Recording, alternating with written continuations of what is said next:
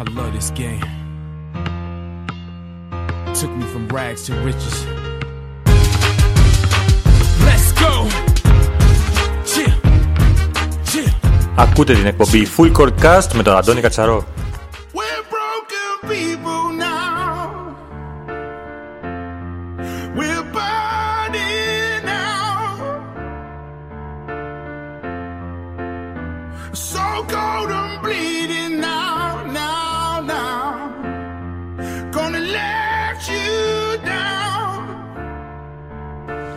Καλησπέρα σας και καλώς ορίσατε στο 15ο επεισόδιο της podcast εκπομπής Full CoreCast, το οποίο σήμερα είναι αφιερωμένο στην Κάλια την Παπαδοπούλου. Κάλια, καλησπέρα. Καλησπέρα, Αντώνη. Θα μιλήσουμε λίγο για την Εθνική, μιας και πλησιάζουν οι αγώνες μικρών κρατών Ευρώπης, και περισσότερο για την καριέρα σου, που είναι ο κύριος σκοπός που σε κάλεσε εδώ σήμερα.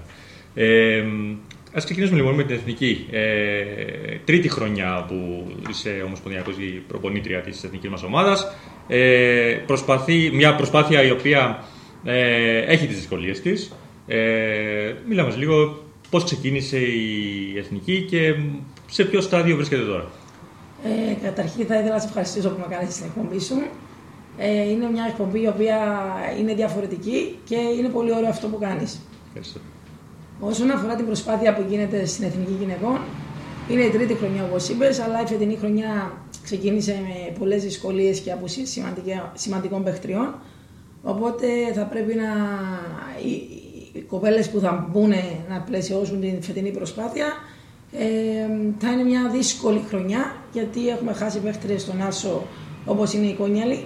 Έχουμε χάσει την Οικονομίδου, η οποία είναι στο 4, δεν μπορεί να έρθει λόγω εξετάσεων, και την Διάνα Τηράτσα, η οποία ορκίζεται στην Αμερική. Συν τον τραυματισμό της Χριστίνας Μενελάου, μιλάμε για 4 παίκτρες οι οποίες ήταν πολύ βασικές στο ρόστερ μας.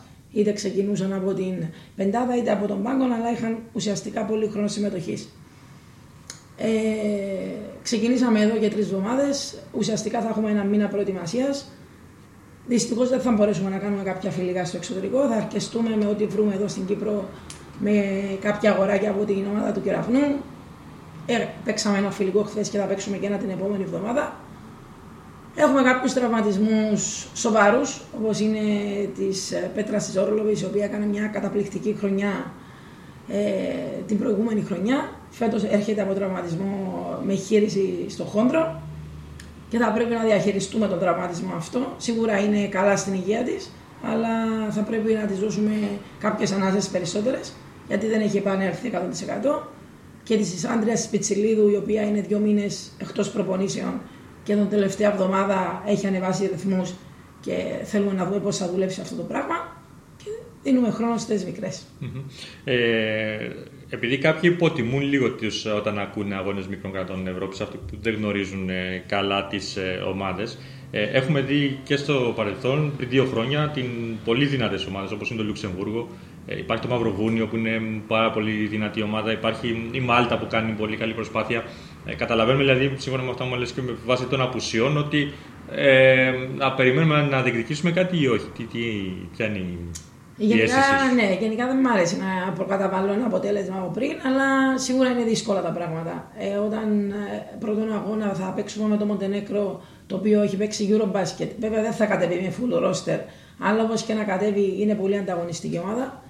Δεύτερο παιχνίδι παίζουμε με το Λουξεμβούργο, το οποίο τα προηγούμενα 2 χρόνια δεν καταφέραμε να είμαστε ανταγωνιστικοί.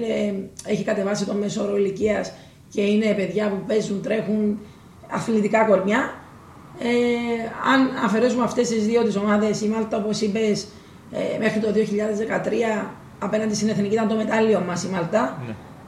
Από το 2013 μέχρι το 2017 η Εθνική ήταν κλειστή, οπότε αυτοί συνέχισαν να δουλεύουν και έχουν κάνει και μια κοπέλα, της έχουν δώσει μαλτέζικη υπηκότητα. Mm-hmm. Και η Ισλανδία, την οποία δεν την είδαμε πέρσι, αλλά έχει παίξει και αυτή Eurobasket και είναι και αυτό δύσκολο. Αν αναλογιστούμε ότι είναι το Μονακό που είναι πιο μικρό κρατήδιο από εμάς, θεωρώ ότι εκεί πάμε για μια νίκη. και θα διεκδικήσουμε τις όποιες πιθανότητες μας αναλογούν στα υπόλοιπα παιχνίδια. Βέβαια, κάτι αντίστοιχο είχε γίνει και στην Ιρλανδία στους αγώνες μικροκρατών Ευρώπης εκεί πέρα, που ξεκινήσαμε με 2 ήττες, αν θυμάμαι καλά, και μετά πήραμε φόρα. Έτσι. Ναι, και μετά πήραμε φόρα που θεωρώ ότι ήταν η πρώτη χρονιά πριν 2 χρόνια που πήγαμε αγώνες μικρών κρατών στο Σαν Μαρίνο. Ήταν μια αρχή για τις κοπέλες, ήταν κάτι διαφορετικό γιατί εκτός από τη Θεολογού, την Πιτσιλίδου και την Κόνιαλη που είχαν προλάβει το 2013, οι άλλες ήταν η πρώτη τους χρονιάς στην Εθνική. Προσπαθήσαμε να το χτίσουμε φέρνοντας μικρές μέσα, βάζοντας 2 μικρές πυλακούτα και κασάπι στο ρόστερ μας των 16, φέρνοντας τη Ράζα και την Οικονομίδου που ήταν 18 χρονών, προσπαθήσαμε να το χτίσουμε. Φέτος που ήταν η χρονιά μας για να έχουμε απαιτήσει να διεκδικήσουμε το βήμα το παραπάνω, έχουμε τις απουσίες που ελπίζω οι κοπέλες που θα έρθουν στο ρόστερ μας να βοηθήσουν να παρουσιαστούμε όσο το δυνατόν πιο ανταγωνιστική γίνεται. Mm-hmm. Και αυτό που είπες για τα φιλικά, νομίζω ότι έχεις ιδιαίτερη σημασία γιατί μέσω των αγώνων αρχίζει και ρολάρει μια ομάδα. Οπότε όταν δεν έχει φιλικά παιχνίδια και πάει απευθείας στα επίσημα, εννοώ σοβαρά φιλικά, και πάει απευθείας στα επίσημα, νομίζω θα αντιμετωπίσει πρόβλημα σε αυτό το κομμάτι. Ας πούμε, να ρολάρει η ομάδα δηλαδή. Ναι, σίγουρα, και δεν είναι αντιπροσωπευτικό να παίζεις με τα γόρια. Γιατί άλλες οι ταχύτητες, άλλα τα ύψη, άλλη η δύναμη. Προσπαθούμε να βάλουμε πολύ διπλό στην προπόνηση 5-5 μεταξύ μας. Μας λείπουν κάποιες θέσεις, η θέση του άσου. Προσπαθούμε με τις κοπέλες που υπάρχουν, η Ακαθιώτου η οποία είναι πολύ βελτιωμένη, η Πάγκαλος η οποία ήρθε να ενισχύσει την προσπάθεια μας. Θα πάρουν κάποια αγωνιστικά λεπτά αυτές οι κοπέλες. Δεν είναι εύκολο να αλλάζεις πολλά άτομα σε ένα ρόστερ χωρίς φιλικά. Όμως δεν μου αρέσει να τα βάζω κάτω και θα πάμε να παλέψουμε με το υπάρχον υλικό. Και αν η ομάδα μπορέσει να ανταποκριθεί, καλώς να έρθουν και οι νίκες. Όσο λέω για αναφορά, γιατί αυτό που λέει να παλέψουμε, νομίζω είσαι ο ορισμός του κομματιού αυτού. Θα τα πούμε περισσότερα μετά στην καριέρα σου, την πολύ μεγάλη καριέρα που έχεις κάνει, και σαν παίκτρια και σαν προπονήτρια βεβαίως. Ένα κομμάτι που θέλω να σχολιάσουμε πριν φύγουμε από την Εθνική είναι το πώς γίνεται η επιλογή των καλαθοσφαιριστριών. Πώς κάνεις την επιλογή σου και πόσο σε δυσκολεύει σε σχέση με τη δουλειά που γίνονται στις ομάδες. Κοίταξε, παρακολουθώ γενικά όλες τις παίκτριες που φεύγουν από την Κύπρο. Είμαι σε επαφή και με τις κοπέλες του εξωτερικού. Τα στατιστικά τους, τι κάνουν την χρονιά πριν γίνει κλίση. Και είναι και πολλές αυτές που είναι στο εξωτερικό. Είναι πολλές και είναι καλό ότι φεύγουν από Κύπρο, αποκτούν άλλες εικόνες, βελτιώνονται και αυτό μόνο καλό μπορεί να φέρει στο εθνικό επίπεδο. Όσον αφορά τη φετινή χρονιά, έχω πάρα πολλές κοπέλες που παίζουν στο Κυπριακό Πρωτάθλημα, το οποίο δεν ήταν ανταγωνιστικό φέτος. Συνήθως είναι 2 ομάδες που πρωταγωνιστούν, η ΑΕΛ και ο Κεραυνός. Φέτος ήταν καλό ότι είδαμε και την αναγέννηση, το Αποε, την ΑΕΚ. Ο Άρης που δημιουργήθηκε για πρώτη χρονιά, ήταν ομάδες να ανεβαίνουν. Αλλά με τους τραυματισμούς που είχε η ΑΕΛ τη φετινή χρονιά, ήταν μια ταχύτητα πρωτάθλημα. Και Ραβνός νομίζω το πήρε σχετικά εύκολα. Τώρα, όσον αφορά την προεπιλογή, παρακολουθώ όλες τις κοπέλες και του Κυπριακού Πρωταθλήματος και του ξένου. Θέλω να εντάξω μικρές κοπέλες στο ρόστερ μου, δηλαδή θέλω σιγά σιγά να γίνει μια ανανέωση στην Εθνική που κάθε χρόνο γινόταν εκτός τη φετινή χρονιά. Ήταν δυστυχώς λίγες οι λύσεις στα χέρια μου και οι επιλογές μου. Οπότε έκανα μια επιλογή 23 κοπέλων. Αφαίρεσα 4 οι οποίες δεν θα μπορούσαν να ακολουθήσουν τη φετινή χρονιά. Και είναι δύσκολη η επιλογή μου. Ακόμη και σήμερα που μιλάμε, δεν ξέρω την τελική 12η. Γιατί οι κοπέλες, είμαστε στις 14 κοπέλες αυτή τη δεδομένη χρονική στιγμή. Πρέπει να κοπούν 2. Και είναι μια δύσκολη επιλογή γιατί όλες θέλουν, καταβάλουν έξτρα προσπάθεια, γιατί όλες θέλουν να είναι στην τελική επιλογή. Ωραία, μακάρι να πάνε όλα καλά, να έχουμε μια καλή εμφάνιση στο Μαυροβούνιο και από εκεί και πέρα ό,τι προκύψει. Ναι, ευχαριστώ.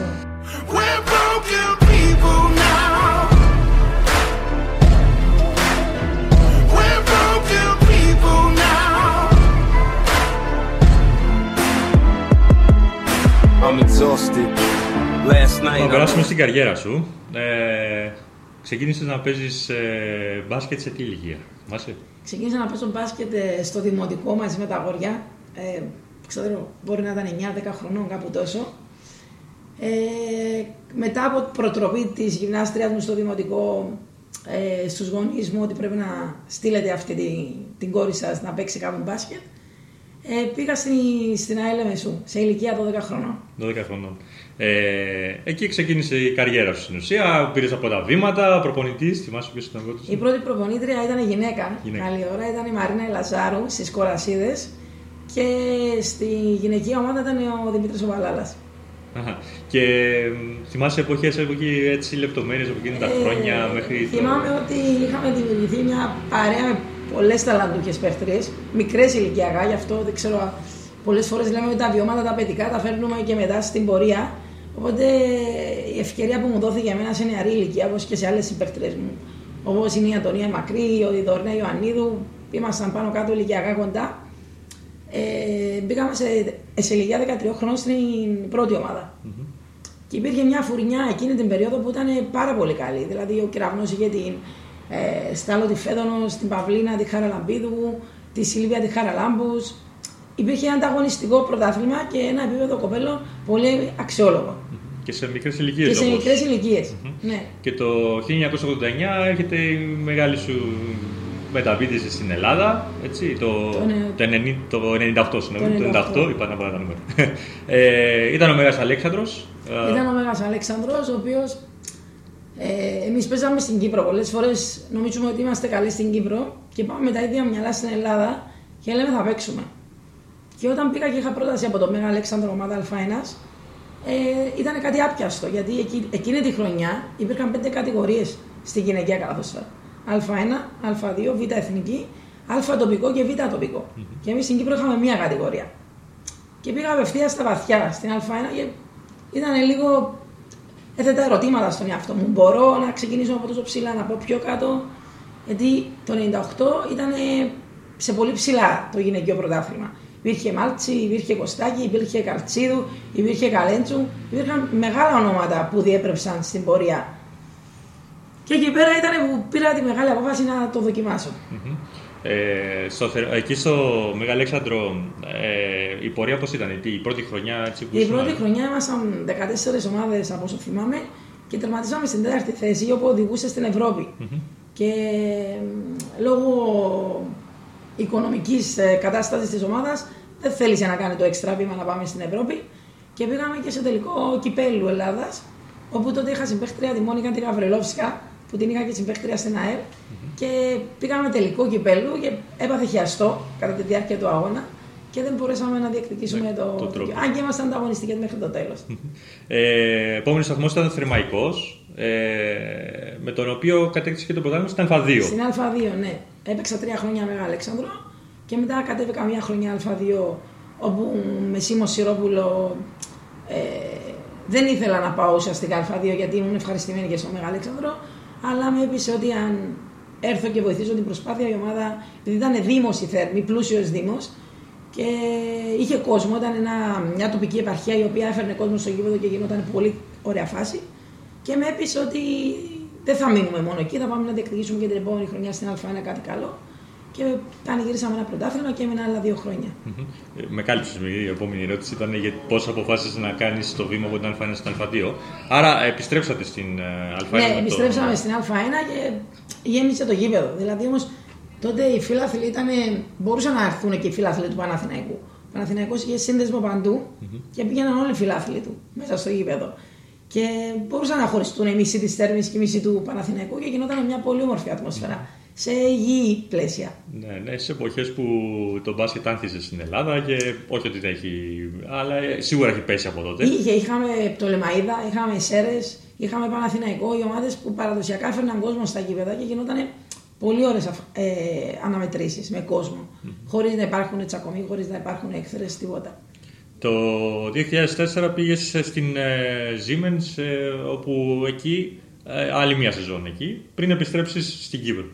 Ναι, εκείνη τη χρονιά όμως δεν την τελείωσα, γιατί η ομάδα ήταν στην 6η θέση όταν δέχτηκα ένα τηλεφώνημα από τον πρόεδρο της ΑΕΛ, τον Βάσο τον Βασιλείου, και ήταν στη 2η θέση τότε η ΑΕΛ, ήταν πρώτος ο Κεραυνός και μου πρότεινε να έρθω να πάρουμε πρωτάθλημα και κύπελλο και μιλώντας με τον πρόεδρο της Siemens, παρόλο που ήταν μεγάλο δίλημμα για μένα, λέω, μας είχαν μείνει 6 παιχνίδια στην Ελλάδα. Λέω: είτε τα κερδίζουμε, δεν κάνουμε κάτι, είτε τα χάσουμε και τα 6 δεν πέφτει η ομάδα κατηγορία.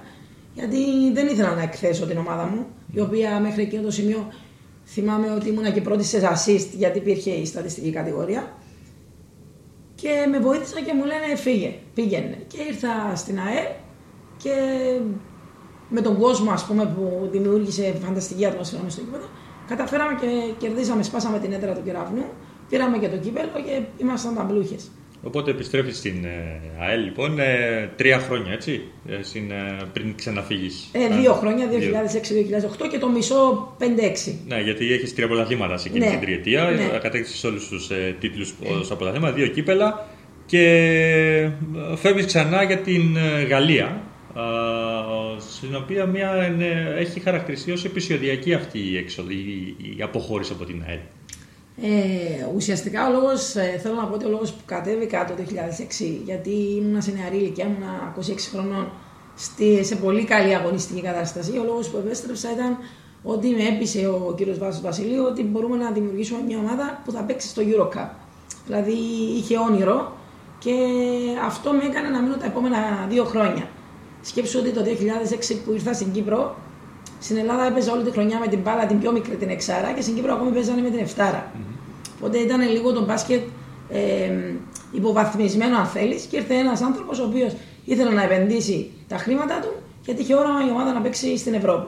Γι' αυτό ήταν ο λόγος που έμεινα το 2006-2008 και η ομάδα κατάφερε να μπει σε ομίλους του EuroCup. Πρωτόγνωρο για κυπριακή ομάδα, πρώτη φορά τα κατάφερε.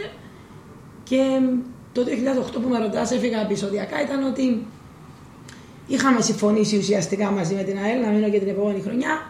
Κάποιες καταστάσεις οι οποίες τρίτοι παράγοντες μπήκαν και επηρεάσανε τη μεταγραφή μου στην ομάδα με οδήγησε να πάρω την αποφάση και να φύγω στο εξωτερικό.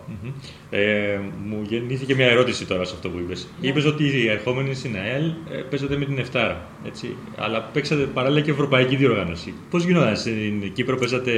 Τη χρονιά του 6 τελείωσε με την Εφτάρα, τη χρονιά του 7 που παίξε η ομάδα στην Ευρώπη παίξαμε με την Εξάρα. Γύρισε Εξάρα. Για να καταλάβεις, εγώ πήγαινα τα πρωινά και έκανα ψυχία προπόνηση με την Εφτάρα για να ξαναμπω στη συνθήκη. Γιατί άμα είσαι και άσος, άλλη δύναμη της πάσα. Και άλλη εκτέλεση του σουτ. Στην αρχή δεν πήγαινε η μπάλα, ας πούμε. Δεν έβαζα σουτ. Ωραία, λοιπόν, στη Γαλλία λοιπόν, στην. Δεν μπορώ να την προφέρω. Λαβεϊρόν Ντρόμ. Λοιπόν, εκεί εντυπώσεις από τη Γαλλία.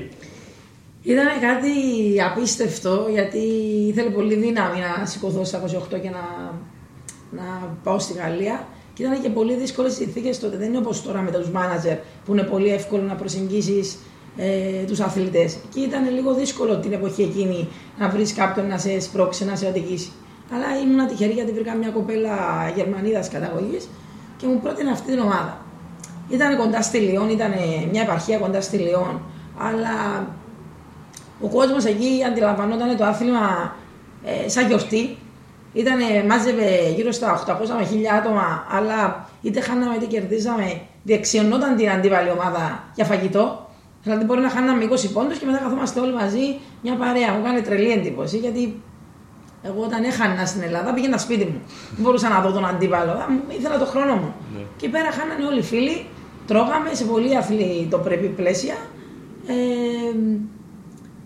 Δεν μιλούσα γαλλικά, οπότε αυτό ήταν δύσκολο στην επικοινωνία μου με τις κοπέλες και τον προπονητή. Αγγλικά αυτοί πιστεύουν πολύ στη γλώσσα τους και θεωρούν ότι εσύ πρέπει να μάθεις γαλλικά. Ήταν λίγο δύσκολη η επικοινωνία, αλλά όταν υπάρχει καλή θέληση όλα μπορούν να γίνουν. Άρα κέρδισες πολλά από την. Κέρδισα φοβερές εμπειρίες, ταξίδια, γνώρισα κόσμο, ακόμη με τις συμπαίχτριες από τη Γαλλία είμαστε σε επαφή. Για αποστολές σε διάφορες πόλεις της Γαλλίας. Ο κόσμος μου έκανε εντύπωση πόσο φιλικός ήταν μέσα στο γήπεδο. Δεν είναι όπως στην Ελλάδα ή στην Κύπρο που θα τσακωθούμε, θα βριστούμε, δεν υπάρχουν εντάσεις. Και δεν είναι τόσο φυσικά το παιχνίδι να τσακωθείς, να βάλεις εντάσεις στο παιχνίδι. Είναι πιο πολύ ελεύθερο μπάσκετ, ταχύτητα, τρέξιμο. Οπότε επιστρέφεις στην Ελλάδα την επόμενη χρονιά, μετά από μια χρονιά στη Γαλλία και πας πιο νότια, Χανιά. Χανιά, ναι.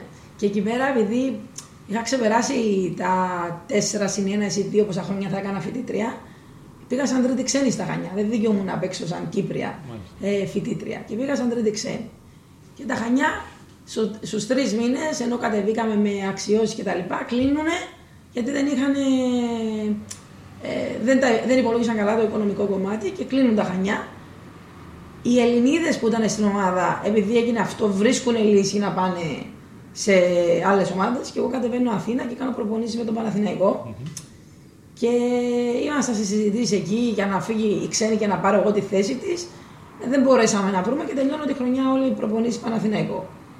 Και φαντάζομαι ότι σου ανοίχτηκαν πόρτες η συμμετοχή σου στον Παναθηναϊκό, έστω και μόνος. Ναι, μου ανοίχτηκαν και είχα και πρόταση και την επόμενη χρονιά. Αλλά την επόμενη χρονιά που ήμουν κοντά να πάω στον Παναθηναϊκό ήταν που βρήκα τη δουλειά στο σχολείο στην Κύπρο και ήταν το μεγάλο δίλημμα. Συνεχίζω να το βλέπω επαγγελματικά αυτό που κάνω στα 30 μου ή παίρνω την ευκαιρία που μου δίνεται η επαγγελματική, δεν το ρίσκαρα και επέστρεψα στην Κύπρο. Είναι μεγάλο δίλημμα πάντως. Σου παρουσιάζει μια ευκαιρία να κάνεις κάτι που αγαπάς, κάτι που. Ναι, και είμαι και Παναθηναϊκός. Είμαι και Παναθηναϊκός, δηλαδή πηγαίνω να βλέπω τα παιχνίδια, έχω τρέλα με τον Παναθηναϊκό. Οπότε επιστρέφεις Κύπρο, μπαίνεις στη μεγάλη βόβαζα να επιστρέψεις, πιάνεις δουλειά στο σχολείο και παράλληλα αγωνίζεσαι στον Κεραυνό Στροβόλου. Εκεί πέρα ήταν προπονήτρια η Αντωνία Μακρύ, που είναι για φίλη μου, διατηρούμε εξαιρετικές σχέσεις μέχρι σήμερα. Και ήταν πολύ πρωτόγνωρο γιατί εγώ ζήσα και μεγάλωσα στην ΑΕΛ όλα μου τα χρόνια και όταν επέστρεψα την ΑΕΛ σκεφτόμουν. Όμως ο τρόπος που με προσέγγισε ο Κεραυνός, και ευχαριστώ ιδιαίτερα τον Παρή, τον Παπαέλληνα, ο οποίος με κάλεσε στο γραφείο, με έπεισε για αυτό που πάει να κάνει, ο οποίος δεν ήξερε αν ήθελε να επενδύσει στο γυναικείο, αλλά ένιωσε ότι παρουσιάζοντας του μια επιλογή να με φέρει στην ομάδα του, ότι άξιζε να κάνει το βήμα το παραπάνω. Και έτσι βρήκα δουλειά στο σχολείο και είχα και το πανέλα Λεμεσό Λευκοσία στον Κεραυνό. Πώς ένιωσες όταν αντιμετώπισες πρώτη φορά την ΑΕΛ? Ήταν περίεργα τα συναισθήματα γιατί, όπως είπα και πριν, ότι είχα μάθει να παίζω μόνο στην ΑΕΛ, αλλά ήταν τόσο ζεστή η αγκαλιά του Κεραυνού, οι παράγοντες, το βλέπουμε και τώρα πόσο ωραία συμπεριφέρονται στον αθλητή τους και πόσο όμορφα τον κάνουν να νιώθει. Δεν είχα ούτε να νοιαστώ αν θα έχω γήπεδο να κάνω προπόνηση, αν θα πληρωθώ, ήταν όλα καλυμμένα. Τα βασικά δηλαδή που δεν πρέπει να τα συζητάει ένας αθλητής, ήταν όλα δεδομένα εκεί στον Κεραυνό. Και εκείνη τη χρονιά ήμασταν πρώτη ICD και έρχεται, χωρίς να υπάρχουν νόμοι και γραπτό, έρχεται η ΑΕΛ και φέρνει ακόμη 3 ξένες στο πρωτάθλημα, χωρίς συμφωνία κυριόταν μέχρι 2 και δεν μπορούσαμε να συναγωνιστούμε, η οποία είχε τερματίσει 4η μέχρι εκείνη τη σεζόν. Εμείς ήμασταν πρώτοι και χάσαμε λόγω των ξένων συνομάδων. Των που γίνανε. Ναι. Εκείνη τη χρονιά πήρας και τον τίτλο της καλαθοσφαιρίστριας της χρονιάς, έτσι, ήσουν η MVP της σεζόν. Τον έχεις πάρει και 2 φορές από εκεί και πέρα τον τίτλο στην καριέρα σου. Και μετά ήρθε το 2011, νομίζω επέστρεψες στην ΑΕΛ. Ναι, επέστρεψα το 2011 στην ΑΕΛ. Εντάξει, ήταν λίγο κουραστικό το πανέλα και προτίμησα να μείνω στην ΑΕΛ. Άλλαξε και ο πρόεδρος, ήρθε κάποιος άλλος πρόεδρος εκείνη τη χρονιά και μου έκανε μια πρόταση και ουσιαστικά τα συναισθήματα ήταν εκεί και ήταν εύκολο να επιστρέψω ξανά στην ΑΕΛ. Εκεί τα τελευταία χρόνια, πριν μάλλον αποσυρθήκες και παράλληλα, είχες και το ρόλο του προπονητή, της προπονήτριας, μαζί σαν παίκτρια προπονήτρια, ένας πολύ δύσκολος ρόλος. Να σε διορθώσω εκεί. Το 2014 είχα αυτό το διπλό το ρόλο. Το 2011 που επέστρεψα στην ΑΕΛ ανάλαβα. Πήγα με τον Μάρκο τον Ασονίτη. Ναι. Ήμουνα βοηθός προπονήτριας στην αντρική ομάδα. Και μετά, επειδή είχαμε κάποια θέματα με τους ξένους, έγινε αλλαγή κτλ. Έφυγε ο Μάρκος και ανάλαβα τη χρονιά που είχα και το εφηβικό μαζί. Και επειδή δεν ήθελα να αφήσω τους έφηβους μόνους τους, έμεινα να κάνω την διπλή διαχείριση εφηβικό-αντρικό για να τους ξεκουράζω. Γιατί το εφηβικό της ΑΕΛ ήταν για πρωτάθλημα που και το πήραμε. ITT. Δεν ξέρω αν είσαι η μοναδική γυναίκα που έχει προπονήσει αντρική ομάδα. Μου είπανε πως ναι, δεν ξέρω. Δεν το έχω ψάξει ποτέ. Μου είπανε θα το ψάξουν. Εντάξει, δεν υπάρχει λόγος. Ήταν ωραία εμπειρία όπως και να έχει. Ναι, ναι. Εντάξει, βέβαια η ΑΕΛ τότε ήταν σε μια δύσκολη κατάσταση. Είχαν φύγει οι ξένοι, νομίζω. Είχαν μείνει οι ξένοι και είχε μείνει μόνο ένας. Και από τους Κύπριους, ο οποίος δεν ήταν έφηβος, ήταν ο Σάιμον ο Μιχαήλ, ο Μάριος ο Γεωργίου και ο Σίμος ο Αντωνίου. Αυτοί ήταν που δεν δικαιούνται στο εφηβικό. Οπότε τους έδινα full χρόνο και ο Περεντός, ο οποίος στήριξε και ήταν προς τιμή του που στήριξε την προσπάθεια. Και τους έδινα περισσότερο χρόνο αυτούς και έβαζα κάποιους έφηβους γιατί ήταν Σάββατο και Κυριακή τα παιχνίδια. για να μπορέσουμε τουλάχιστον να μην χαλάσουμε τη μια ομάδα η οποία πήγαινε καλά. Ωραία. Οπότε μετά αναλαμβάνεις το γυναικείο τμήμα, όπως σαν παίκτρια αρχικά γίνεσαι και προπονείται συνέχεια. Εκεί αυτός ο διπλός ο ρόλος θέλω να συζητήσουμε λίγο. Ο διπλός ο ρόλος ήταν πολύ δύσκολος, γιατί έπρεπε να διαχειριστώ το κομμάτι του προπονητή και συνάμα οι παίκτρες μου να είναι και συμπαίκτρες μου. Και αυτό είχε πολλές δυσκολίες, αλλά επειδή είχα καλές κοπέλες στην ομάδα και με κάποιες δεν είναι τυχαίο που διατηρώ και φιλικές σχέσεις ακόμη, καταφέρα να τον παλανσάρω. Πολλές φορές σίγουρα έγινα λάθη, πολλές φορές σίγουρα έφευγα εκτός αυτού, αλλά το αποτέλεσμα δείχνει ότι πήραμε 2 τρίμπολ και την τελευταία χρονιά το χάσαμε, που ήταν και η τελευταία μου χρονιά ως παίχτρια, γιατί το είχα δηλώσει από πριν. Νομίζω ότι σχετικά μπόρεσα να το διαχειριστώ, αλλά δεν το εύχομαι σε κανένα να το κάνει, ούτε ότι είναι και το κατάλληλο, το πιο εύκολο πράγμα. Όμως την πρώτη χρονιά είχα βοηθούς, ήταν η Αντωνία Ακρή, τη δεύτερη χρονιά ήταν η Δωρινά Ιωαννίδου και την τρίτη χρονιά ήταν ο Βασίλης ο Τασίας. Υπήρχε μια επικοινωνία από τον πάγκο. Δεν ήμουν εντελώς μόνη μου. Θέλω να μείνουμε λίγο σε αυτό το κομμάτι, γιατί με ενδιαφέρει και μπορεί να ενδιαφέρει και τον κόσμο. Πολλές φορές όταν αγωνίζεσαι μέσα, η ένταση του αγώνα δεν σε αφήνει να έχεις καθαρό μυαλό, να πάρεις σωστές αποφάσεις. Αυτό πώς το διαχειριζόσουν? Να σου πω τι με βοήθησε, ότι ήμουν playmaker. Και επειδή ο playmaker είναι ο δεύτερος προπονητής μέσα στο γήπεδο, είχα αυτό το κομμάτι, και επειδή ήμουνα και σε καλή κατάσταση αγωνιστικά και το Κυπριακό Πρωτάθλημα ήταν μεν ανταγωνιστικό, αλλά όχι πολύ ανταγωνιστικό, μπορούσα να το διαχειριστώ. Γιατί έβλεπα φάσεις μέσα στο γήπεδο σαν πόινταρ, και όλα μου τα χρόνια που αγωνιζόμουν, είτε Ελλάδα ή όχι, αυτό το κομμάτι με χαρακτήριζε να μπορώ να διαβάζω τον αγώνα. Οπότε μπόρεσα να το διαχειριστώ λόγω της θέσης που είχα μέσα στο γήπεδο. Έχουμε δει πολλές φορές σε ανάλογες περιπτώσεις ο προπονητής να έρχεται σε σύγκρουση, σε ρήξη, μπορώ να πω, με τον βοηθό. Γιατί ο βοηθός βλέπει κάτι από τον πάγκο, το λέει στον προπονητή, ο προπονητής με την ένταση του αγώνα αντιδρά λίγο. Πώς να πω, λίγο έντονα. Οπότε κάπου εκεί, αυτό πώς το χειρίστηκες? Και τα 3 τα παιδιά που ανέφερα που είχα βοηθούς με ξέρανε. Δηλαδή και οι 2 κοπέλες πρώτες ήταν φίλες μου. Οπότε πολλές φορές μπορεί εγώ να βγαίνω εκτός ελέγχου, αλλά είχαν τον τρόπο να με διαχειριστούν. Δεν θα μου πήγαιναν κόντρα να ήμουν εκνευρισμένη. Μ' αφήναν να ηρεμήσω για να μου πούν κάτι. Ναι. Και η τρίτη επιλογή που ήταν ο Βασίλης ο Τασίας, ο οποίος είναι ένας πολύ ήρεμος άνθρωπος. Ναι. Δεν έμπαινε καν στο κομμάτι να μου πει κάτι, το συζητούσαμε μετά τον αγώνα. Οπότε κάποια λάθη που γινόντουσαν ήταν καθαρά δικά μου. Άρα παίζει πολύ σημαντικό ρόλο, όχι μόνο η δική σου η συνεισφορά. Ναι, γιατί σκέψω ότι είχα το άγχος να βγει το πλάνο το αγωνιστικό το οποίο, του προπονητή, και να είμαι πιο σωστή εγώ από τις υπόλοιπες παίχτριες.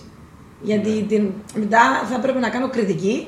Και πρέπει να κριτικάρω και τον εαυτό μου. Πώς θα κριτικάρω τις άλλες τις κοπέλες, αν εγώ δεν ήμουν σωστή μες στο γήπεδο? Οπότε βάζα πολύ πίεση στον εαυτό μου, και σαν χαρακτήρας είμαι λίγο ανικανοποίητη. Μπορεί όλα να γινόντουσαν καλά, αλλά πάντα έβλεπα το λάθος. Και αυτό το χαρακτηριστικό όμως με κάνει να ξεχωρίσω σαν αθλήτρια. Ναι. Να μην ικανοποιούμε. Δηλαδή, μπορεί να έκανα 3 καλά και έβρισκα το ένα αρνητικό και πήγαινα σπίτι, γιατί αυτό, γιατί εκείνο, γιατί. Την επόμενη μέρα στο γήπεδο να διορθώσω το λάθος μου. Αυτό σε ευθύρες σαν χαρακτήρα, έτσι, εννοώ ψυχικά, έτσι, ένιωσες κούρασης? Σίγουρα. Είχε άγχος, ειδικά τα τελευταία χρόνια που τα παιχνίδια πηγαίνανε στα 5 με τον Κεραυνό, μας έσπαζαν την έδρα, τους εισπάγαμε πίσω και πήγαινε έτσι. Και είχαμε 2 φορές ειδικά να τρέψουμε διαφορά. Ήταν 2-1 μπροστά ο Κεραυνός και πρέπει να έρθουν. Το ένα ήταν και κλεισμένο το θηρό μέσα στον Απόλλωνα και το άλλο μέσα στο γήπεδο μας, και πρέπει να ανατρέψουμε αυτή τη διαφορά και να πάμε και σε 5το παιχνίδι και να διεκδικήσουμε. Και τον ήταν και με το τρίποντο της Πότσεκ που το πήγαμε παράταση. Ναι. Που εκεί πέρα έζησα, ξέρεις, πολλές φορές λες άντε να τελειώσει, γιατί δεν αντέχω άλλο ψυχολογικά. Αλλά όταν το αποτέλεσμα σε δικαιώνει, σου αφήνει πολύ γλυκιά γεύση. Και αποφάσισες να σταματήσεις σαν καρατοσφαιρίστρια, να συνεχίσεις σαν προπονήτρια. Θέλω να μου πεις και εδώ από αυτό τη νέα σου, ας πούμε, πτυχή της καριέρας σου, τι διαφορές αντιμετώπισες σε σχέση με πριν? Ήθελα έτσι ένα χρόνο να καθαρίσω το μυαλό μου, γιατί ήταν 25 χρόνια η όλη καριέρα, και ήθελα να αποφορτιστώ, να δω το μπάσκετ διαφορετικά, γιατί το βλέπα μέσα από το παίχτρια. Ήθελα λίγο να σκεφτώ, να δω τι γίνεται, να διαβάσω, να πάω σε σεμινάρια, να κερδίσω άλλες εικόνες, όχι όμως μέσα από το γήπεδο. Οπότε θεωρώ ότι αυτό με ηρέμησε σαν χαρακτήρα και σαν άνθρωπο. Ανάλαβα το κομμάτι της Εθνικής που έκανα μια φορά το μήνα προπόνηση, τα Χριστούγεννα, το Πάσχα, 2 μήνες το καλοκαίρι. Και θεωρώ ότι ο διπλός ο ρόλος ήμουνα, αφού μου το λένε και κάποιες παίχτριες, ότι ήμουνα πιο νευρική, ενώ πήγα στο μονότο ρόλο και αυτό με αποφόρτισε. Σίγουρα δεν μπορώ να κάνω κάποια πράγματα, να μπω μες στο γήπεδο, ενώ εκεί είχα την ευθύνη ότι μπορώ να κλέψω μια μπάλα, μπορώ να βάλω ένα σουτ, μπορώ να παίξω μια άμυνα. Ναι. Οπότε πήγα στο μονότο ρόλο, μου αρέσει, γιατί νιώθω ότι έχω να δώσω στις μικρές ειδικά παίχτριες. Πάνε να χτιστεί κάτι καλό με την Εθνική, ενώ έχει 3 χρόνια ενεργή η Εθνική, ποτέ δεν υπήρχε 3 χρόνια σερή Εθνική. Οπότε αυτό μου αρέσει και μου δίνει το κίνητρο να ασχοληθώ περισσότερο με τις πιο μικρές, γιατί πιστεύω στις πιο μικρές. Η αντιμετώπιση των νεαρών όταν τους αναλαμβάνεις πρώτη φορά, πώς είναι? Γιατί εντάξει, έχεις ένα όνομα που είναι πολύ βαρύ στον χώρο της κυπριακής καλαθοσφαίρας. Φαντάζομαι ότι κάποιες από αυτές θα σε παρακολουθούσαν όταν ήταν μικρές και ξαφνικά βρίσκεσαι προπονήτρια τους. Ναι, νομίζω τους δημιούργησε λίγο άγχος αυτό, γιατί εκεί που μπορεί να δεσμάρκαρα μες στο παιχνίδι ή εκεί που έβλεπα μια ΑΕΛ να παίρνει 11 χρόνια πρωταθλήματα και με βλέπουν απέναντί τους, σίγουρα και εμένα όταν πήγα πρώτη χρονιά Εθνική είχα μεγαλύτερες μου κοπέλες, μου δημιουργήσε κάποιο άγχος. Αλλά όταν έρχομαι εγώ πιο κοντά, γιατί είμαι εκεί μεγαλύτερη στην περίπτωση και τους δείχνω ότι δεν πιστεύω, αυτό νομίζω ότι τους δίνει ένα έξτρα κίνητρο για να προσπαθήσουν περισσότερο και να κερδίσουν μια θέση στην εθνική ομάδα. Και δεν είμαι και χαρακτήρας ή άνθρωπος που δεν δίνω ευκαιρίες. Αν μου δείξεις ότι αξίζει να πάρεις ευκαιρία, δεν με ενδιαφέρει αν είσαι 15, 14, 16, 18, 25. Δεν έχω θέματα με την ηλικία.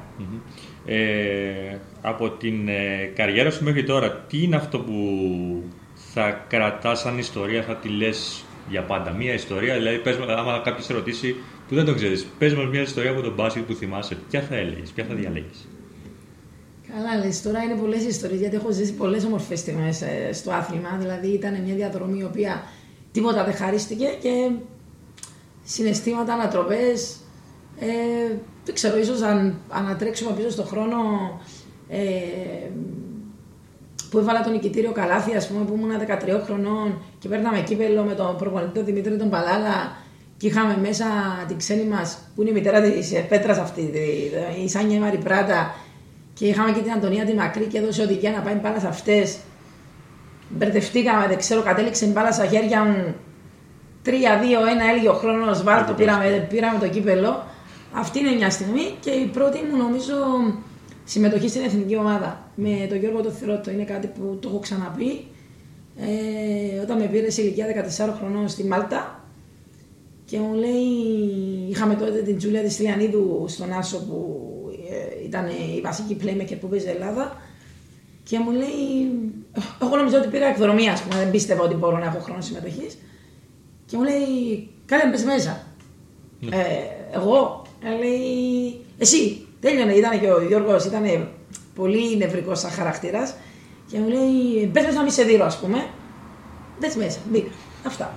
Και μπήκα και πήρα το βάπτισμα του πυρός και ήταν πολύ ωραία εμπειρία και γι' αυτό τώρα που μπαίνουν οι μικρές θέλω να τις ετοιμάσω όσο πιο καλά γίνεται σε αυτό που είναι να αντιμετωπίσουν, γιατί νομίζω η εθνική ομάδα είναι ιδέα και όλοι πρέπει να σέβονται αυτή την ιδέα. Και δεν είναι τα χρήματα, είναι ότι πρέπει να θέλεις για να είσαι εκεί. Αυτό το λέω πάντα. Δηλαδή, δεν μπορεί να πείσεις κάποιον αθλητή να έρθει με το sorry, αν ο ίδιος δεν νιώσει αυτό το αίσθημα. Δηλαδή, εγώ ακόμη και τώρα που είναι να κάνουν. Πώς το λέμε, να φωνάξουν τα ονόματα για να κάνουν παρουσίαση, να κάνουμε την παρουσίαση και την ώρα του εθνικού ύμνου, ακόμη και τώρα σηκώνεται η τρέχα μου. Όσα χρόνια και να έχω παίξει στην εθνική. Είτε προπονήτρια είτε παίχτρια, θεωρώ ότι είναι μια ιερή στιγμή και ο κάθε αθλητής πρέπει να τη σέβεται. Είτε αθλητής, είτε παράγοντας, είτε προπονητής, είτε οτιδήποτε. Για τον Γιώργο Τοθερότο έχεις αναφερθεί αρκετές φορές. Θυμάμαι και τη συγκινητική ομιλία που έχεις βγάλει όταν μπήκε στο Hall of Fame από την Κυπριακή Ομοσπονδία Καλαθοσφαίρισης. Μίλησε μας έτσι, πες μας λίγα πράγματα. Ναι, ήταν μεγάλη τιμή που συνεργάστηκα, ήταν και καθηγητής μου στο σχολείο και ήταν ένας ιδιαίτερος άνθρωπος, γιατί εγώ γενικά είμαι λίγο δύσπιστο άτομο. Αν δεν πιστέψω ότι από κάποιον έχω να πάρω, να μου δώσει κάτι, είτε λέγεται προπονητής, είτε λέγεται συναθλητής, δεν θα μπω στη διαδικασία σε συζήτηση. Προτιμώ να μην το κάνω παρά να μπω σε αυτή τη διαδικασία. Ο coach Γιώργος ήταν και καθηγητής μου στο σχολείο και άμα τον έβλεπα κάθε μέρα να είναι με μαύρους κύκλους και να διαβάζει, δηλαδή σε σκηνές του διάβαζε. Σπίτι του έβλεπε μέχρι τις 3-4 το πρωί βίντεο τους παίχτες. Ήταν ένας άνθρωπος ο οποίος ήταν τόσο παθιασμένος με αυτό που έκανε, τόσο δοτικός, που μόνο να κερδίσω είχα. Και οπότε τον είχα και γυμναστή μου στην ομάδα του σχολείου και προπονητή μου. Ήταν τότε στους άντρες της ΑΕΛ, οπότε τον έβλεπα. Και προπονητής μου στην Εθνική. Οπότε νιώθω πολύ μεγάλη τιμή που συνεργάστηκα με έναν τέτοιον άνθρωπο. Και πάντα θα τον αναφέρνω και πάντα θα έχει μια ξεχωριστή θέση στην καρδιά μου, γιατί αυτοί που προσφέρουν ή αυτοί που μας δίνουν δεν πρέπει να είμαστε αγνώμονες. Πρέπει να τους τιμάμε και να τους εκτιμάμε. Είπες μια κουβέντα τώρα που, για το χαρακτήρα, αυτό που είπες ότι πρέπει να συμφωνούν οι χαρακτήρες σου για να συνεργαστείς με κάποιον. Αυτό τώρα σαν προπονήτρια σε δυσκολεύει ή το έχεις αλλάξει στον χαρακτήρα σου? Το έχω βελτιώσει, μπορώ να πω, γιατί έχω να αντιμετωπίσω πολλές διαφορετικούς χαρακτήρες στην ομάδα και θέλω να δίνω τον καλύτερο μου εαυτό στις κοπέλες και να παίρνω. Σίγουρα εντάσεις θα υπάρχουν και διαφωνίες θα υπάρχουν, γιατί είναι απίστευτο να με αρεστεί και στις 14 κοπέλες, στις 23 που έκανα την πρώτη κλίση. Σε κάποιες θα ταιριάζει ο χαρακτήρας μου, σε κάποιες δεν θα ταιριάζει ο χαρακτήρας μου, αλλά προσπαθώ και τους εξηγώ ότι αυτό είναι. Δηλαδή θα πρέπει να συμβιβαστούν με τον προπονητή. Αν εγώ δηλαδή έχω κάποιους κανόνες και κάποιος τους αναιρεί, δεν μπορούμε να έχουμε ταύτιση απόψεων, ούτε υπάρχει πολλή δημοκρατία. Όμως δεν θα είμαι τόσο απόλυτη στο να συζητήσω με την οποιαδήποτε αθλήτρια μου, στο να πάρω από την οποιαδήποτε αθλήτρια μου, γιατί την ώρα που εγώ θεωρώ ότι αυτό πρέπει να γίνει, είναι καλό να έχεις μια επικοινωνία με τον παίχτη σου, γιατί προβληματίζεσαι. Δεν είναι ανάγκη να καταλήξεις και να πεις ότι αυτό θα γίνει, αλλά όταν πας σπίτι, είναι καλό να δεχτείς και τη δική του άποψη, και όλοι έχουμε να πάρουμε από τους αθλητές μας. Mm-hmm. Έχεις συνεργαστεί στο παρελθόν με πολύ μεγάλα ονόματα του χώρου. Ποιος σου έχει μείνει περισσότερο χαραγμένος στη μνήμη? Από παίχτριες εμείς. Η Μάλτση είναι πρότυπο νομίζω για κάθε αθλήτρια. Παίξαμε αντίπαλες και πολλές φορές βρισκόμασταν και παίζαμε και φιλικά. Η Στέλλα Καλτσίου που είχα την τιμή να την έχω συμπαίχτρια στο Μέγα Αλέξανδρο, η οποία ήταν τεσσάρι, εγώ ήμουν άσος, αλλά ήθελα να βγαίνει έξω να σουτάρει τρίποντο και εγώ να ποστάρω ή να μου κάνει overload pass να κάνω follow. Πάντα τσακωνόμαστε, ήταν και συγκάτοικος μου στα ταξίδια και πάντα τσακωνόμασταν. Της λέω, καλά ρε, τα ποστάρω. Πάντα ήθελα να βγαίνει έξω στο τρίποντο σαν χαρακτηριστικό της. Συνεργάστηκα και με την Βηγίτη Γεωργιού, δεν νομίζω να την ξέρεις, αλλά ήταν μια πολύ καλή σουτέρ, πολύ καλή παίχτρια. Με τη Ζωή τη Γιαννουζάκου που ήταν προπονήτρια, ο πατέρας της ήταν ο Γιαννουζάκος, ο γνωστός, που τον είχαμε και προπονητή κάποια στιγμή. Οπότε και με αντίπαλες αθλητρές, με την Τούλα την Καλέντζου που την είχα αντίπαλο, τώρα είναι στον Παναθηναϊκό, την Αναστασία την Κωστάκη, την Πόλη της Σαρέγκου, την Παπαϊλία που είναι τώρα στον Παναθηναϊκό και την τίμησαν πριν λίγο καιρό. Mm-hmm. Είχα μεγάλες αθλητρές να συναγωνιστώ και ήταν ευτυχώς όλες γκάρ. Οπότε επειδή μου αρέσει η άμυνα, είχα να τις ανταγωνιστώ. Πάντως με τη Μαρίτσα την Παπαγεωργίου, συγγνώμη, ξέχασα τη Μαρίτσα την Παπαγεωργίου. Με τη Μάλτση έχετε ένα κοινό του τύπου ότι έχει χαρακτηριστεί ως ο θηλυκός Γκάλης στην Ελλάδα. Έχεις τον αντίστοιχο τίτλο στην Κύπρο. Ναι, εντάξει. Η Εβίνα έχει προσφέρει πολλά στον χώρο. Νομίζω της αξίζει, είναι στα 40 της η κοπέλα και καταφέρνει και διακρίνεται. Και διακρίνεται γιατί βάζει απίστευτες ώρες στο γήπεδο, σέβεται το σώμα της. Πολλοί αθλητές ξεχνάμε να σεβαστούμε το σώμα μας. Τελειώνει το πρωτάθλημα τον Μάρτιο, κάνουν 3 μήνες διακοπές και περιμένουν τον Αύγουστο ότι θα μπουν και θα είναι ήδη. Ξεχνάμε το μεταβατικό στάδιο, ξεχνάμε το γυμναστήριο που είναι βασικά κομμάτια αν θέλουμε να διατηρήσουμε το σώμα μας σε μια καλή κατάσταση. Και η Εβίνα παίζει και διακρίνεται και θέλει να αγωνίζεται ακόμη στην Εθνική. Νομίζω είναι κάτι πρωτοποριακό για το 2019 να έχουμε κοπέλα 40 χρονών και να διακρίνεται, όχι μόνο να αγωνίζεται.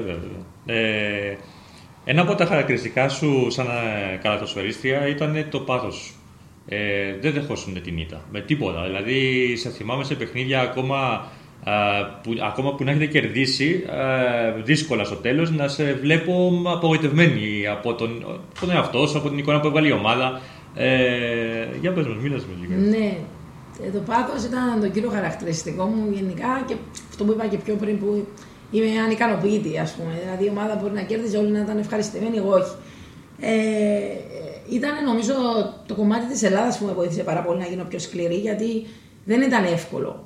Πάλι θα πω στον Γιώργο Τοθερότο, ακόμη όταν ήταν να παίξω Α1, τον πήρα τηλέφωνο, κύριε Γιώργο, πιστεύετε ότι μπορώ να παίξω στην Α1? Και μου λέει, πήγαινε, κλείσα τα μάτια. Και όταν μίλησα με τον προπονητή μου, μου λέει, δεν ξέρω αν θα παίζεις. Μπορεί να παίζεις 5 λεπτά, μπορεί να μην παίζεις. Αυτό το πράγμα, επειδή σαν χαρακτήρας πάλευα να παιχνίδι μέχρι το τέλος, και μου άρεσε η απάντησή του. Mm-hmm. Μου άρεσε, το βρήκα σαν κίνητρο. Μου είπε, δεν θα πέσω. Ή μου είπε ότι μπορεί να έχω ένα ρόλο. Αυτό ήταν ένας λόγος να δουλέψω περισσότερο, να βάλω περισσότερες ώρες στο γήπεδο και να πείσω αυτόν τον προπονητή, ο οποίος δεν με ήξερε, ήταν δύσπιστος απέναντί μου, ότι μπορώ να παίξω. Και κατέληξα να παίζω 25 λεπτά στο παιχνίδι και να έχω ένα ρόλο στην πρώτη φάση, που μου ήταν αρκετός. Να μαρκάρω την καλύτερη παίχτρια της άλλης της ομάδας. Εγώ το βρήκα πολύ ενδιαφέρον, γιατί πολλοί παίχτες θέλουμε να σκοράρουμε. Ενώ υπάρχουν και κάποιοι παίχτες αφανείς ήρωες, αν θέλεις, οι οποίοι είναι ρολίστες και να αποδεχτούν τον ρόλο τους. Και ο καθένας αποδεχτεί τον ρόλο του. Αν εσύ μπορείς να βάζεις 20 πόντους και εγώ μπορώ να βγάλω 10 assist σε σένα, που για μένα οι assist είναι καλύτερες και από το καλάθι, mm-hmm. και ο άλλος μπορεί να παίζει καλή άμυνα, και όλοι πρέπει να παίζουμε καλή άμυνα, τότε φέρνει αποτέλεσμα. Τώρα, όσον αφορά το πάθος που λες, δεν είχα συμβιβαστεί με την ήττα. Δηλαδή, κάθε ήττα που μπορεί να ερχόταν ήταν. Με πονούσε αυτό το πράγμα. Προσπαθούσα να βρω λύσεις. Πώς μπορεί η ομάδα να διορθωθεί, να. Γιατί αυτό, γιατί εκείνο, μου βάλε αυτό ο τάδε προπονητής. Πώς μπορώ να το αντιμετωπίσω. Γενικά είμαι ανήσυχη σαν άτομος, σαν ανήσυχο πνεύμα. Ναι. Δεν συμβιβάζομαι με τα εύκολα. Αρέσουν τα δύσκολα. Το 2011 είπαμε, όταν επέστρεψες στην ΑΕΛ, ανέλαβες και ακαδημίες. Ανέλαβα το φοιτητικό 2 χρόνια και ήταν πολύ ωραία εμπειρία. Μου αρέσουν τα όρια. Ήταν η πρώτη σου επαφή σαν προπονήτρια, δηλαδή τότε? Ήταν το 2006, ναι. Όταν γύρισα από την Ελλάδα, ανέλαβα τις κουρασίδες της ΑΕΛ. Το 2006-2007 το κατέκτησε η ΝΑΤ το κύπελλο, το πρωτάθλημα, συγγνώμη. Και το 2007 με παίχτριες Παπαδούρη, Μενελάου, Άντρια Νικολάου που παίζει στον Κεραυνό, μιλάω για αυτές που είναι ενεργεία, Άγιο Μαμίτη που είναι προπονήτρια τώρα στην ΑΕΛ, ναι. Τις είχα παίχτριες μου. Και το 2007-2008 καταφέραμε και πήραμε το πρωτάθλημα. Mm-hmm. Με τις κοπέλες. Μετά έφυγα και ξαναγύρισα το 2011 που ανέλαβα τα αγόρια. Και πήραμε 2 τάπο. Είχαμε 54 νίκες, 1 ήττα. Και ήταν η επαφή μου με τα αγόρια, ίσως το σκληρό του χαρακτήρα μου. Επειδή μπορείς να πεις και μια κουβέντα παραπάνω, δεν παρεξηγούν τα αγόρια. Ναι. Και είχα πάρα πολύ καλή σχέση. Δηλαδή είχα Παναγιώτη Μάρκου, Μονιάτη που αγωνίζεται ακόμη, ο Ρέστης, τους Δίδυμους, τον Μαξίμ. Είχα παιδιά που παίζουν ακόμα και ήταν καλά παιδιά και καλοί αθλητές. Και οπότε η εμπειρία μου με τα αγόρια είναι πολύ καλή. Okay. Όταν ξεκίνησες να προπονείς, άλλαξε κάτι στο παιχνίδι σου ταυτόχρονα? Στο παιχνίδι μου εννοείς το τεχνικό κομμάτι, επειδή όταν προπονείς βλέπεις και άλλες πτυχές του αθλήματος που δεν τις βλέπεις σαν παίκτης. Ναι. Και ξεκινάς, διαβάζεις, μαθαίνεις συστήματα, μαθαίνεις plays. Οπότε... Ναι, επειδή ήμουνα πιο πολύ της αμυντικής φιλοσοφίας, νομίζω ότι είχα ελλείψεις στο επιθετικό κομμάτι. Οπότε έδωσα βάσεις στο επιθετικό κομμάτι, πώς να το αναπτύξω, πώς να έχουμε καλό spacing στην επίθεση, πώς να τρέξουμε στον ευνηδιασμό. Είχα καλούς προπονητές, ο Σίμος Σιρόπουλος δηλαδή, που είχε πολύ καλή φιλοσοφία στην επίθεση, και ο Γιαννουζάκος. Ο Μιχάλης ο Γιαννουζάκος, και από τη σχολή μου τον 4ο έτος πήρα πράγματα, οπότε μέσα από την τριβή μου με την προπόνηση και με τα παιχνίδια βελτίωσα πιο πολύ νομίζω το επιθετικό μας κομμάτι. Ένα κομμάτι που το ανέφερες αρκετά αρχικά στη συνέντευξή μας αφορά τα στατιστικά στο γυναικείο πρωτάθλημα, τα οποία δεν υπήρχαν όσο έπαιζε εσύ, δεν υπήρχαν. Μετά μπήκανε. Δηλαδή το τελευταίο χρόνο πήγε. Το τελευταίο χρόνο πήγανε, δηλαδή 2018-2019, ναι. Και εγώ ήμουνα το 98 μέχρι το 2006 η Ελλάδα και είχε όλα τα χρόνια στατιστικά, και στην Κύπρο το βάλαμε το 18. Παίζει πολύ σημαντικό κομμάτι, θεωρώ, όχι μόνο για τις ομάδες να αναλύουν στατιστικά τους αντιπάλους τους ή το τι κάνουν οι ίδιοι, οι ίδιες οι ομάδες, αλλά και για τις ίδιες τις παίκτριες, σωστά. Ναι, σίγουρα, γιατί έχουμε κοπέλες που μπορεί να θέλουν να χρησιμοποιήσουν τα στατιστικά τους τελειώνοντας το σχολείο στα 18 τους και να βρουν μια ομάδα. Έχουμε τα στατιστικά για να βλέπει ο αντίπαλος προπονητής να μπορεί να κάνει σκάουτινγκ, να βλέπει ότι π.χ. στο τάδε παιχνίδι η Παπαδοπούλου είχε 3 στα 13 τρίποντα, ας πούμε, και αυτή δεν είναι τόσο έστοχη στο τρίποντο. Αν μπορεί ο προπονητής, ή ξέρω εγώ, είχα 5 λάθη. Αυτή είναι εύκολη στα λάθη, πρέπει να πιέσουμε, κάνει εύκολα λάθη κτλ.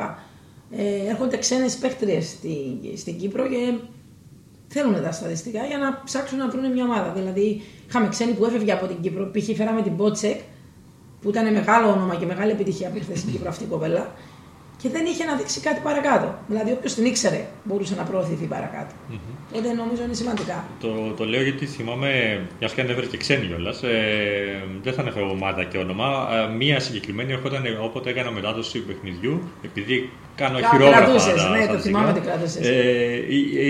Ερχόταν και με ρωτούσε μετά το παιχνίδι πόσους πόντους έβαλα, πόσα rebound. Ναι, αυτό όμως δεν είναι σωστό. Είναι κάτι πρόχειρο. Το κάνεις εσύ από καλή σου θέληση. Ναι. Σήμερα το κάνουν και όλοι οι δημοσιογράφοι. Νομίζω είναι ότι καλύτερο έγινε τη φετινή χρονιά να μπουν τα στατιστικά. Σίγουρα δεν είναι και ότι καλύτερο που υπάρχει στο στοίχημα, γιατί δεν θέλω να μπαίνουν στη διαδικασία είτε αθλητές είτε προπονητές σε αυτό το κομμάτι. Να κρατήσουμε τη θετική του πλευρά, το ότι είναι καλό το ότι μπήκαν τα στατιστικά. Ωραία.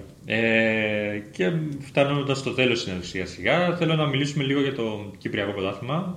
Θέλω να μας πει λίγο διαφορές που, επειδή ήρθες σε σπαστές περιόδους, τις διαφορές που εντόπιζες κάθε φορά που έρχεσαι. Θεωρώ ότι είναι πιο χαμηλό σίγουρα το Κυπριακό Πρωτάθλημα από ό,τι στην Ελλάδα, από ό,τι στο εξωτερικό. Έχουμε πολλή διαδρομή για να φτάσουμε σε ένα επιθυμητό επίπεδο. Εντάξει, μια προτροπή που είχα κάνει και ακόμη την πιστεύω είναι ότι, επειδή δεν έχουμε πολλές μικρές παίκτριες από κάτω, ήταν καλύτερο να υπάρχουν δύο ξένες στο Κυπριακό Πρωτάθλημα και να υπάρχει περισσότερος ανταγωνισμός. Χρονιά δηλαδή, νομίζω πριν 4 χρόνια, που είχε Απόλλωνας δύο ξένες, η ΑΕΛ δύο ξένες, ο Κεραυνός δύο ξένες, η Πάφος δύο ξένες. Δεν εφησυχάζονταν τόσο οι Κύπριες στο ότι ό,τι και να κάνω θα παίξω. Και έτσι αναγκάζονταν να βάλουν περισσότερες ώρες μες στο γήπεδο.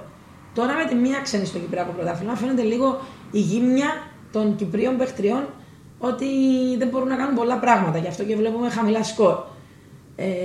Τώρα βλέπουμε όμως ότι θα ανέβει η ΕΘΑ, που έχει καλές U18. Η Ανόρθωση, η οποία κάνει πάρα πολύ καλή δουλειά στις ακαδημίες της και σε όλα τα τμήματά της.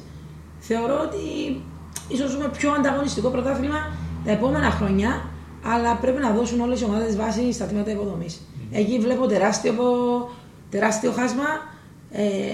Βλέπω λίγες ομάδες να δίνουν βάση στο αναπτυξιακό πρωτάθλημα. Πρόσφατα ήμουνα και στον Κεραυνό μαζί με την ΕΘΑ τελικό εφήβων. Και λέμε, ας πούμε, για τον Κύπριο να τον εντάξουμε περισσότερους Κύπριους στην αντρική ομάδα. Δεν θεωρώ όμως ότι από αυτό το επίπεδο. Ίσως 1-2 παιδιά μπορούν να είναι από το 10 μέχρι το 12. Και εμείς θέλουμε άμεσα να βρούμε παίχτες που να πλαισιώσουν τις ανδρικές ομάδες. Παλιότερα ήταν καλύτερο το επίπεδο. Βλέπω ότι κάθε χρόνο πέφτει το επίπεδο και νομίζω ότι τα σωματεία πρέπει να δώσουν λίγη περισσότερη προσπάθεια στα τμήματα υποδομής. Εντάξει, μας μιλάς για το ανδρικό τώρα, ότι και στο γυναικείο βέβαια υπάρχει αυτή η πτώση. Στο ανδρικό μπορούμε να βρούμε το λόγο που έχει υπάρξει αυτή η πτώση. Είναι οι πολλοί ξένοι που παίζανε κάποτε. Τώρα στο γυναικείο όμως, γιατί στο γυναικείο υπάρχουν κάποιες παίχτες που αγωνίζονταν το φετινό πρωτάθλημα, που αν ανατρέξουμε πριν 4 χρόνια δεν θα μπορούσαν να σταθούν στη δεκάδα της ομάδας, και τώρα είναι πρωταγωνίστριες στις ομάδες τους λόγω της έλλειψης παιχτριών από τα τμήματα υποδομής. Θεωρώ ότι στα τμήματα υποδομής των ομάδων δεν δίνεται η απαραίτητη σημασία. Βλέπουμε ομάδες που παραδοσιακά ήταν καλές να μην υπάρχουν φυτόρια από κάτω. Να μην έρχονται παιχτριές από κάτω. Ναι. Όχι σε όλες τις ομάδες, αλλά σε κάποιες ομάδες οι οποίες πιστεύω ότι έπρεπε να υπάρχει διαφορετική εξέλιξη, δεν υπάρχει αναμενόμενη εξέλιξη. Και πλην του Κεραυνού, ο οποίος θεωρώ ότι δουλεύει σε όλα τα τμήματα καλά, έχει μια εξέλιξη. Στις άλλες ομάδες δυσκολεύομαι να βρω παίχτριες που θα μπορέσουν να πλαισιώσουν τη γυναικεία ομάδα. Μέσα από τον χρόνο όμως οι συμμετοχές που παίρνουν, επειδή υπάρχει μια ξένη, δεν βελτιώνονται, δεν βλέπεις κάποια βελτίωση σε αυτό το κομμάτι? Δηλαδή, εγώ θεωρώ πιο περισσότερος κόσμος ότι όσο αγωνίζεσαι, βελτιώνεσαι, γιατί μπαίνεις στο mood του αγώνα. Ναι, όσο αγωνίζεσαι, βελτιώνεσαι, αλλά θέλω λίγο να σταθώ λίγο στο κομμάτι του γυμναστηρίου. Βλέπω κάποιες κοπέλες οι οποίες θέλουν, υπάρχει διάθεση, αλλά δεν προσέχουν το σώμα τους. Και μετά δημιουργούνται απαιτήσεις, επειδή δεν υπάρχουν άλλες παίχτες ο προπονητής τους να χρησιμοποιήσει στην ομάδα τους. Και αναγκαστικά πρέπει να παίξουν κάποιες κοπέλες, αφού έχουν τη θέληση να παίξουν. Ας αφιερώσουν και κάποιο χρόνο. Ξέρω ότι στις κοπέλες είναι διαφορετικά, εργάζονται. Ας προσέξουν λίγο το κομμάτι της εμφάνισης τους. Να πάνε σε έναν διατροφολόγο, να βάλουν κάποιες ώρες στο γυμναστήριο, να μπορέσουμε να γίνουμε λίγο πιο φυσικά. Ακόμα και οι κοπέλες που έχουμε στην Εθνική τώρα, δεν έχω κάποιο θέμα με τα κιλά. Απλά έχω θέμα λίγο με το physical game. Δεν βλέπω αθλητικότητα. Το μπάσκετ έχει ξεχωρίσει τώρα και βλέπουμε σε όλη την Ευρώπη και στο NBA ότι παίζεις physical game. Μπορείς να τρέξεις, να πηδήσεις, να μαρκάρεις, να τρέξεις, να σουτάρεις με άλμα. Και αυτό το κομμάτι δεν το βλέπω στις κοπέλες. Και αφού υπάρχει εξέλιξη και υπάρχει ανταγωνισμός, προστίθονται ομάδες, υπάρχει θέληση, θα παρακινούσα και θα πρότρεπα και τους προπονητές τους και τα σωματεία τους να δώσουν βάση στο κομμάτι του γυμναστηρίου, που το θεωρώ σημαντικότερο και από την προπόνηση. Μιας και το αναφέρουμε το κομμάτι του πρωταθλήματός μας και του επίπεδου που βρίσκεται τώρα, θυμήθηκα μια κουβέντα που είχαμε κάνει με μια καλαθοσφαιρίστρια, δεν θυμάμαι ποια ακριβώς ήταν. Μου είχε πει ότι επειδή στην Κύπρο όταν δουν κάποια κοπέλα να είναι στο τρίποντο, την αφήνουν γιατί έχει μικρά ποσοστά ευστοχίας να πετύχει το τρίποντο. Πηγαίναμε μετά με την Εθνική και βλέπαν ότι κάναν το ίδιο, επειδή έτσι είχαν μάθει. Δεν το κάνανε, δεν το κάνανε και εμένα, έτσι είχαν μάθει και τρώγανε τρίποντα. Ναι. Και τώρα στην Εθνική, την πρώτη χρονιά που πήγαμε στους αγώνες στο Σαν Μαρίνο, δεν μπορούσαμε να ακολουθήσουμε γιατί ήταν πιο γρήγορες από εμάς, είχαν πιο πολύ δύναμη από εμάς, τα σώματα τους ήταν πιο γυμνασμένα και θυμάμαι με την πρώτη επαφή πέφταμε κάτω. Και αυτό είχα μιλήσει στις κοπέλες, που οι πιο μικρές είναι πιο τυχερές από τις πιο μεγάλες, γιατί έχουν τις U18, τις U16, η Ομοσπονδία μας δίνει έμφαση σε αυτά τα τμήματα πλέον. Και οι πιο μεγάλες, επειδή σκέψω ότι η Ωρολογή έπαιξε σε ηλικία 26 χρονών στην Εθνική για πρώτη φορά. Μια αθλήτρια η οποία ξεχωρίζει στο Κυπριακό Πρωτάθλημα και έπαιξε πρώτη χρονιά στο Σαν Μαρίνο πριν 3 χρόνια. Επειδή δεν υπήρχε εθνική. Η Πιτσιλίδου και εκείνη μπήκε μεγάλη. Η Ρουσάκη μπήκε στα 30 της. Γιατί δεν υπήρχε το κίνητρο. Οπότε οι πιο μικρές μπορείς πιο εύκολα να τις καλουπώσεις και να τους εξηγήσεις και να τις παροτρύνεις πόσο σημαντικό είναι το γυμναστήριο. Και βλέπω πιο μικρές αθλήτριες οι οποίες αφιερώνουν πραγματικά χρόνο στο γυμναστήριο. Γιατί έρχεται η πρόκληση της Εθνικής και έχουν να συναγωνιστούν με πάρα πολλές κοπέλες. Και εκεί πέρα, ανάλογα στην κρίση του προπονητή, τι χρειάζεται στο παιχνίδι του. Άρα υπάρχει ένα φως από τούνελ. Από τις πιο μικρές υπάρχει. Υπάρχει ένα χάσμα όμως της ηλικίας 20-30. Εκεί πέρα υπάρχει χάσμα. Έτσι, μια τελευταία ερώτηση. Έχεις αγωνιστεί σε 3 πρωταθλήματα, Κύπρο, Ελλάδα και Γαλλία. Έχεις δει 3 διαφορετικές φιλοσοφίες από τον κόσμο. Μιλάμε για τη Γαλλία που, όπως είπες πριν, ήταν μια γιορτή το μπάσκετ, με 1.000 άτομα στο γήπεδο. Μιλάμε για την Ελλάδα που ο φανατισμός ποτέ δεν λείπει, όπως και να το κάνουμε, χωρισμένο έστω και αν ήταν μαζί στο γήπεδο. Και την Κύπρο που είναι, το κλίμα είναι πιο πολύ οικογενειακό, θα έρθουν οι συγγενείς και οι φίλοι να δουν το παιχνίδι. Βέβαια, υπήρχαν και οι στιγμές στην ΑΕΛ που ερχόταν οι. Ναι, στα ευρωπαϊκά παιχνίδια είχαμε 1.000 άτομα μέσα στο γήπεδο. Και στους τελικούς του πρωταθλήματος. Και στην Πάφο είχε γεμίσει το γήπεδο και στη Λεμεσό ήταν 400-500 άτομα. Εντάξει, και 50 ελίστες να έρθουν στο γήπεδο, υπάρχει ένταση. Υπάρχει πασαρία. Ενώ τα συνθήματα και αυτά δημιουργούν ωραία ατμόσφαιρα. Ποια από τις 3 προτιμάς παραπάνω, από τις 3 αυτές επιλογές? Θα απαντήσω εύκολα, στην Ελλάδα. Ναι. Στην Ελλάδα έχω ζήσει τα καλύτερα μου χρόνια, γιατί ήταν 14 ομάδες και ήταν όλες ανταγωνιστικές. Δηλαδή κάθε παιχνίδι ήταν εντέρπι. Εδώ πέρα, ας πούμε, υπάρχουν παιχνίδια που λες βαριέμαι να πάω, θα κερδίσω 50 πόντους. Είτε γιατί η άλλη ομάδα είναι με μικρές, είτε γιατί δεν είναι ανταγωνιστική η ομάδα τους. Στην Ελλάδα για μένα ήταν τρόπος ζωής. Δηλαδή το Σάββατο κοιμόμουν νωρίς, το πρωί ξυπνούσα τις Κυριακές, ήταν η ώρα 12 τα παιχνίδια. Ζούσα όλη την αγωνιστική εβδομάδα. Αγωνιούσα να έρθει η μέρα, άσχετα να σπούδαζα παράλληλα. Περίμενα την Κυριακή να έρθει. Γιατί είχαμε ένα αγωνιστικό πλάνο και δεν ξέραμε το αποτέλεσμα. Δεν λέγαμε ποτέ ότι θα πάμε και θα χάσουμε 30 πόντους. Πηγαίναμε και άμα παίζαμε θα κερδίζαμε. Και ήταν κάθε παιχνίδι ντέρπι. Οπότε σκέψου να παίζεις 8-9 μήνες και όλα τα παιχνίδια σου να είναι ανταγωνιστικά. Και να μην εφησυχάζεται το μυαλό. Εδώ πέρα είχε ο Κεραυνός, περίμενα να παίξει με την ΑΕΛ ή με το Αποε. Η αναγέννηση που ήταν λίγο πιο ανταγωνιστική, η ΑΕΛ, που και αυτά σε κάποιες φορές τα κερδίζανε 20 με 30 πόντους.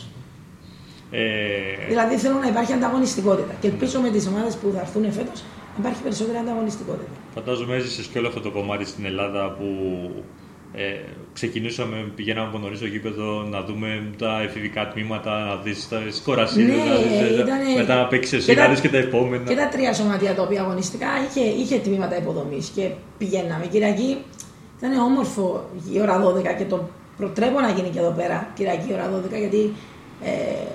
Άλλη ενέργεια που έχουν το πρωί οι αθλητές να παίξουν και να αγωνιστούν και έχουν και την Κυριακή τους, αν θέλεις, πιο ελεύθερη. Γιατί τώρα πρέπει να πάμε διάφορες ώρες. 12, 1, 3, 5, 6, 7. Δεν υπήρχε σταθερή ώρα. Και ήταν ωραία στην Ελλάδα που ερχόταν κόσμος με τις εφημερίδες τους, με τον καφέ τους, από νωρίς στο γήπεδο, το ζέσταμα, τηλεοπτικά τα παιχνίδια. F3 μας έδειχνε τότε στη Θεσσαλονίκη. Ή που κατεβαίναμε κάτω στην Αθήνα. Θυμάμαι και ένα περιστατικό στον τάφο του Ινδού.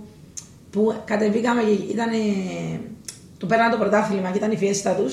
Εμείς ήμασταν αδιάφοροι και σιγοτραγουδούσα. Ας πούμε, στον πάγο, αφού είχε λήξει το παιχνίδι με τις ζήμες που παίζαμε, σιγοτραγουδούσα μαζί με τους φιλάθλους του Παναθηναϊκού τον ύμνο, ας πούμε. Που εντάξει, ήταν ωραίες εμπειρίες. Μάλιστα. Ωραία. Κάλια, εγώ έχω τελειώσει με τις ερωτήσεις μου. Δεν ξέρω αν θέλεις να προσθέσεις ή κάτι άλλο. Δεν έχω να προσθέσω. Μόνο για την Εθνική θέλω να πω ότι.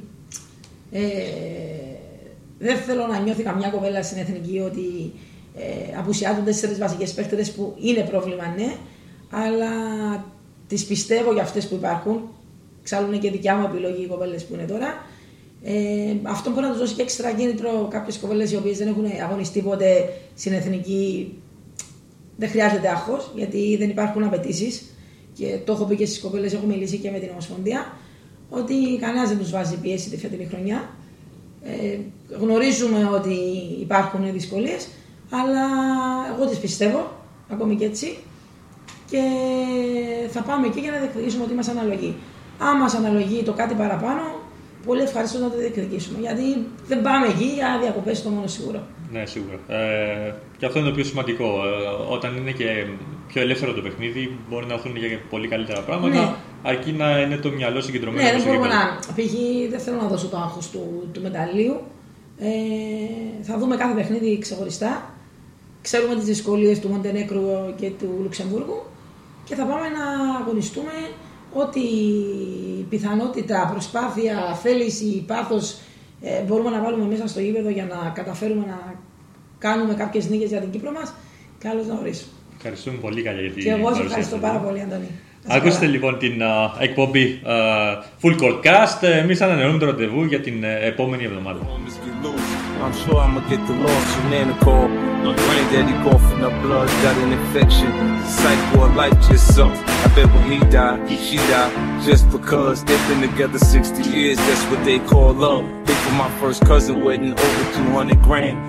Kids and 6 years later, he's the wrong man. I woke up this morning, really wasn't feeling myself. Thought about suicide, but me, I ain't killing myself. My cousin Glory shot his girlfriend and shot himself in the head. Before I shoot myself, I'm shooting everybody else too. My head aching, my hands shaking, I'm sweating bullets.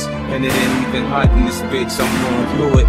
My mind playing tricks on me, I mean shit homie, I might need a straight jacket. We're broken people now.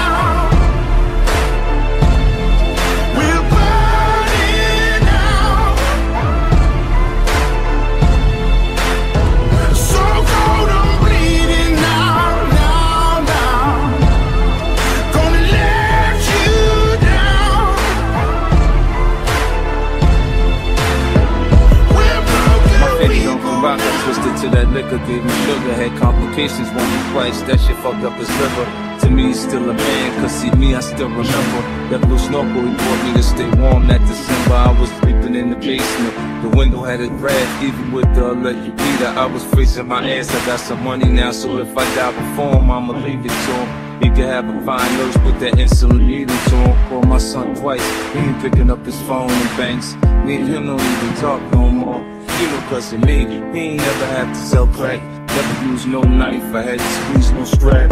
But if I go tonight, I bet you I'm hellbound. For cocaine distribution and letting off Mac rounds. Home invasion robberies, we ran in that crack house. If the niggas paid for him, all of they packs out. We're broken people now.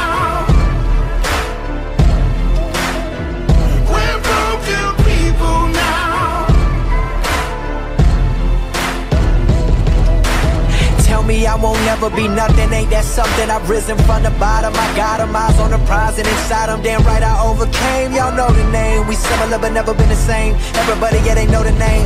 Right now, I'ma make it somehow, make it some way.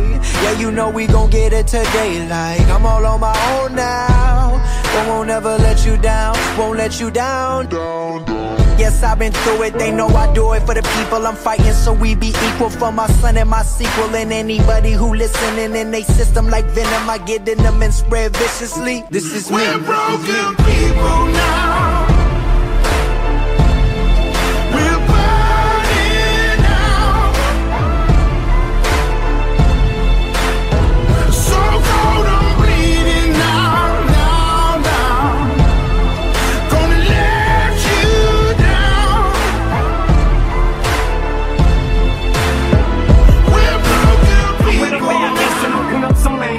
there was no one who even knew I was going through growing pains. Hatred was flowing through my veins. On the verge of going insane, I almost made a song dissing Lil Wayne. It's like I was jealous of him cause of the attention he was getting. I felt horrible about myself. He was spitting and I wasn't. Anyone who was buzzing back then could've got it. Almost went at Kanye too. Got a drip like I'm going psychotic. Thank God that I didn't do it. I'd have had my ass handed to me, and I knew it, but proof is in here to see me through it. I'm in the group, popping another pill, trying to talk myself into it. Are you stupid? Dude, don't start dissing people for no reason, especially when you can't even write a decent punchline. Even you're lying to yourself. You're slowly dying, you're denying your health is declining with your self-esteem. You're crying out for help. We're broken people now.